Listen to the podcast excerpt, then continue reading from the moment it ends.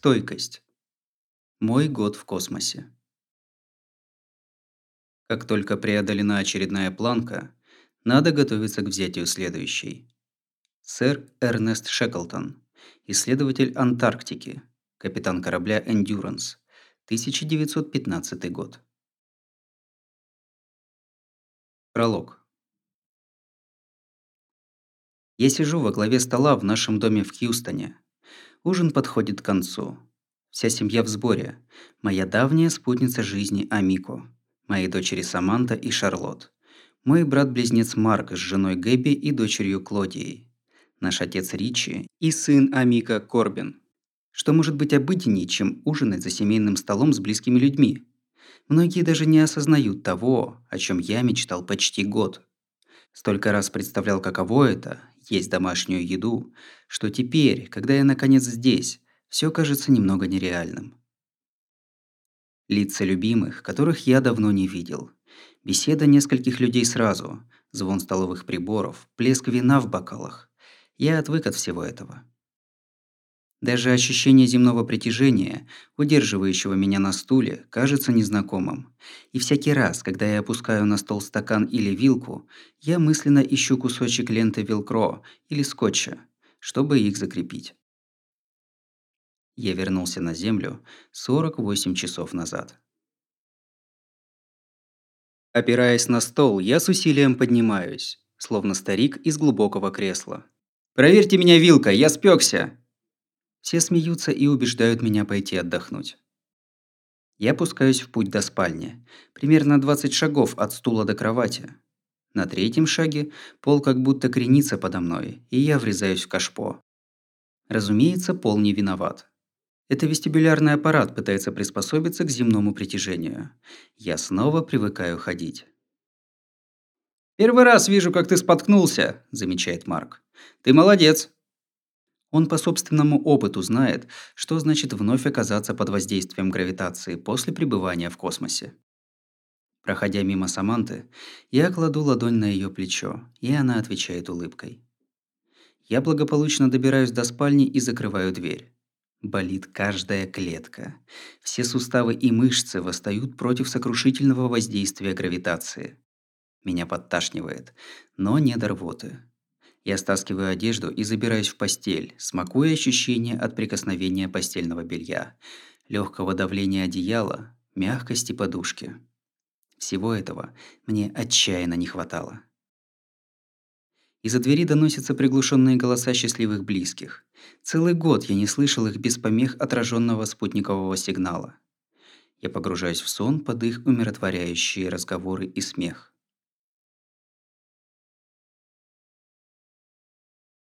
Меня будет проблеск света. Уже утро? Нет, это Амика вошла в спальню. Я проспал всего пару часов, но чувствую себя как в бреду. С трудом удается прийти в себя настолько, чтобы пошевелиться и сказать, что мне плохо. Меня сильно тошнит, лихорадит, боль усиливается. После предыдущего полета такого не было. Сейчас гораздо хуже. «Амико!» Мой больной голос пугает ее. «Что с тобой?» Она накрывает мою ладонь своей, трогает лоб. Ее рука кажется холодной, настолько сильный у меня жар. «Мне плохо», признаюсь я. Я четыре раза летал в космос, и дважды она была рядом во время всего процесса, поддерживая меня во всем. В прошлый раз в 2010-2011, когда я провел 159 дней на космической станции. Возвращение на Землю и тогда не прошло бесследно, но ничего похожего на нынешние ощущения я не испытывал. Я с усилием поднимаюсь, нащупываю край кровати, опускаю ноги. Сажусь, встаю. С каждым движением я как будто продираюсь сквозь зыбучие пески. Когда мне, наконец, удается выпрямиться, боль в ногах становится невыносимой. И на ее пике я замечаю еще более тревожный симптом. Вся кровь отливает к ногам. Так кровь приливает к голове, когда делаешь стойку. Я чувствую, как они распухают. Бреду в ванную, с невероятным трудом перенося вес с одной ноги на другую. Левая, правая левая, правая. Добравшись до цели, включаю свет и рассматриваю ноги. Это уже не ноги вовсе, а разбухшие подпорки. Они словно чужие, не мои. «О, чёрт! Амика, посмотри!» Она опускается на колени, сжимает рукой мою лодыжку, и та сплющивается, будто шарик, наполненный водой. Амика вскидывает на меня полные тревоги глаза. «Даже кость не прощупывается!» «И кожа горит», — сообщаю я. Амика лихорадочно осматривает меня. У меня непонятная сыпь по всей спине, а также сзади на ногах, голове и шее, на всех участках, соприкасавшихся с постелью. Прохладные ладони скользят по моей воспаленной коже. «Похоже на аллергию», – замечает она.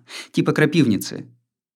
Воспользовавшись туалетом, я шаркаю обратно в спальню и думаю, как быть.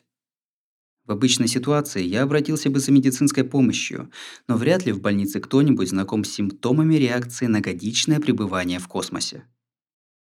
Я медленно заползаю в постель и пытаюсь улечься так, чтобы воспаленные места не контактировали с бельем. Амика роется в аптечке и возвращается с двумя таблетками обезболивающего и стаканом воды. Она старается взять себя в руки, а я вижу ее тревогу за меня в каждом движении, каждом вздохе. Мы оба знаем риски полета, на которые я согласился. После шести лет совместной жизни я понимаю ее как самого себя, и слова не нужны.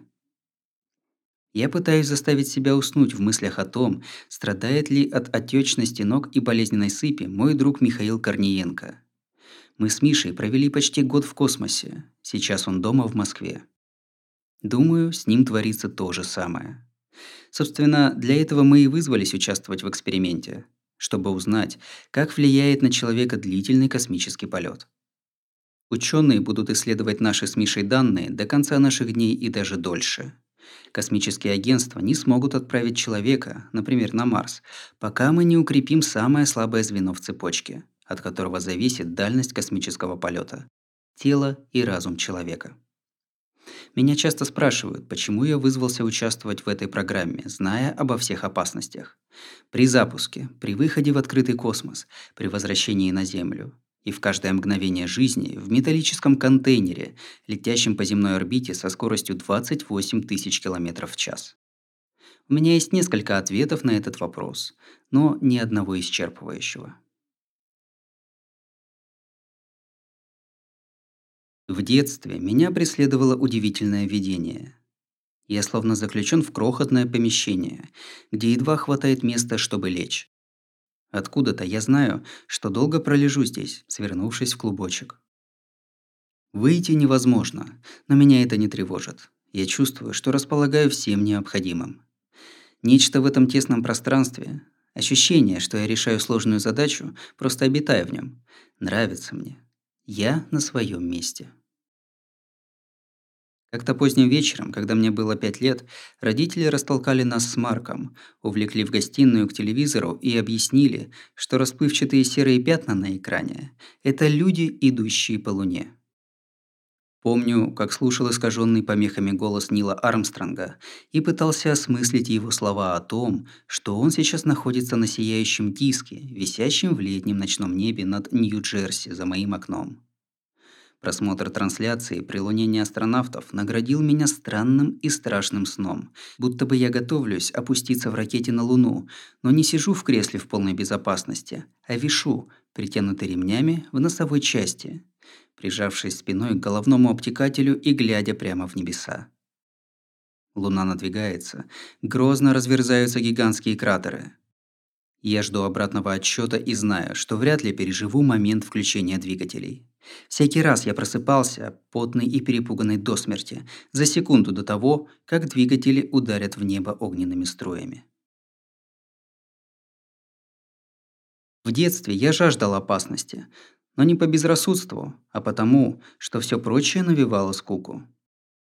Я спрыгивал откуда возможно, забирался куда возможно, заключал пари с мальчишками, катался на коньках и съезжал с горки, плавал и переворачивался на лодках, порой рискуя жизнью.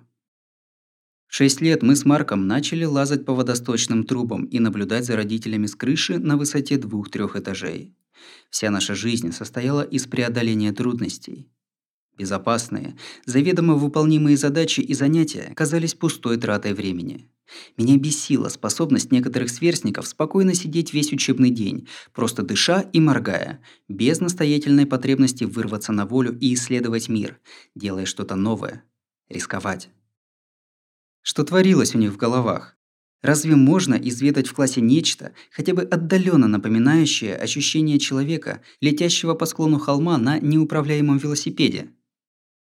Я был никудышным учеником, вечно глазеющим в окно или на часы, в ожидании конца урока. Учителя сначала ругали меня, потом стали наказывать и, наконец, игнорировать.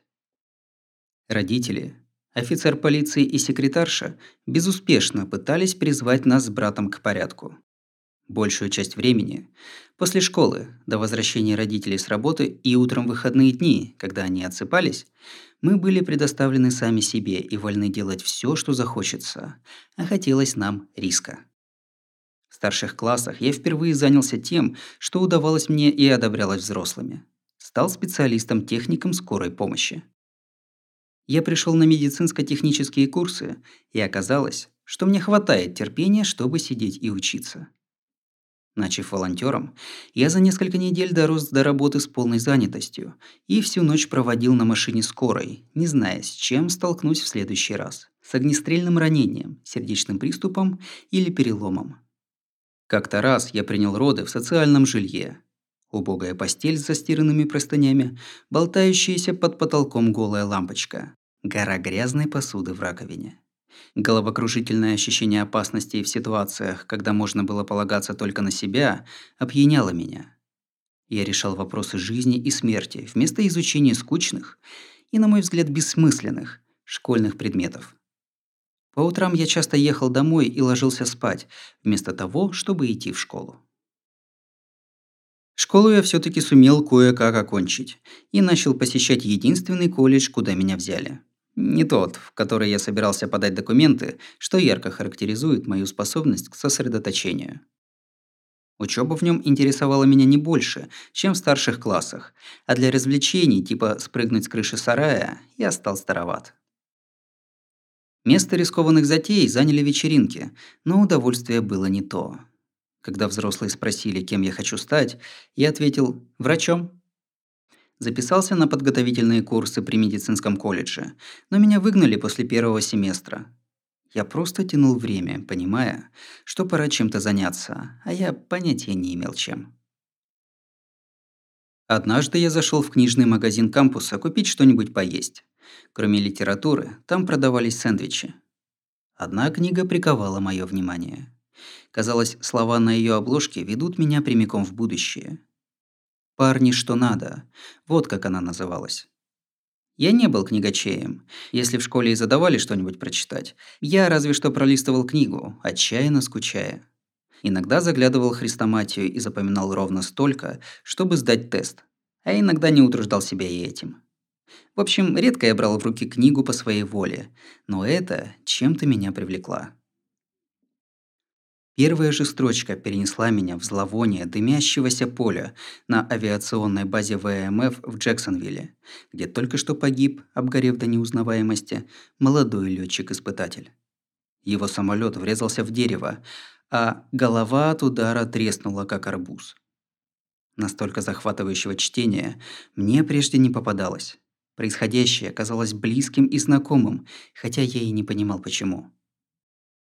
Я купил книгу, и остаток дня провалялся в кровати в общежитии, читая с колотящимся сердцем, захваченный бешеной энергией текста Тома Вулфа.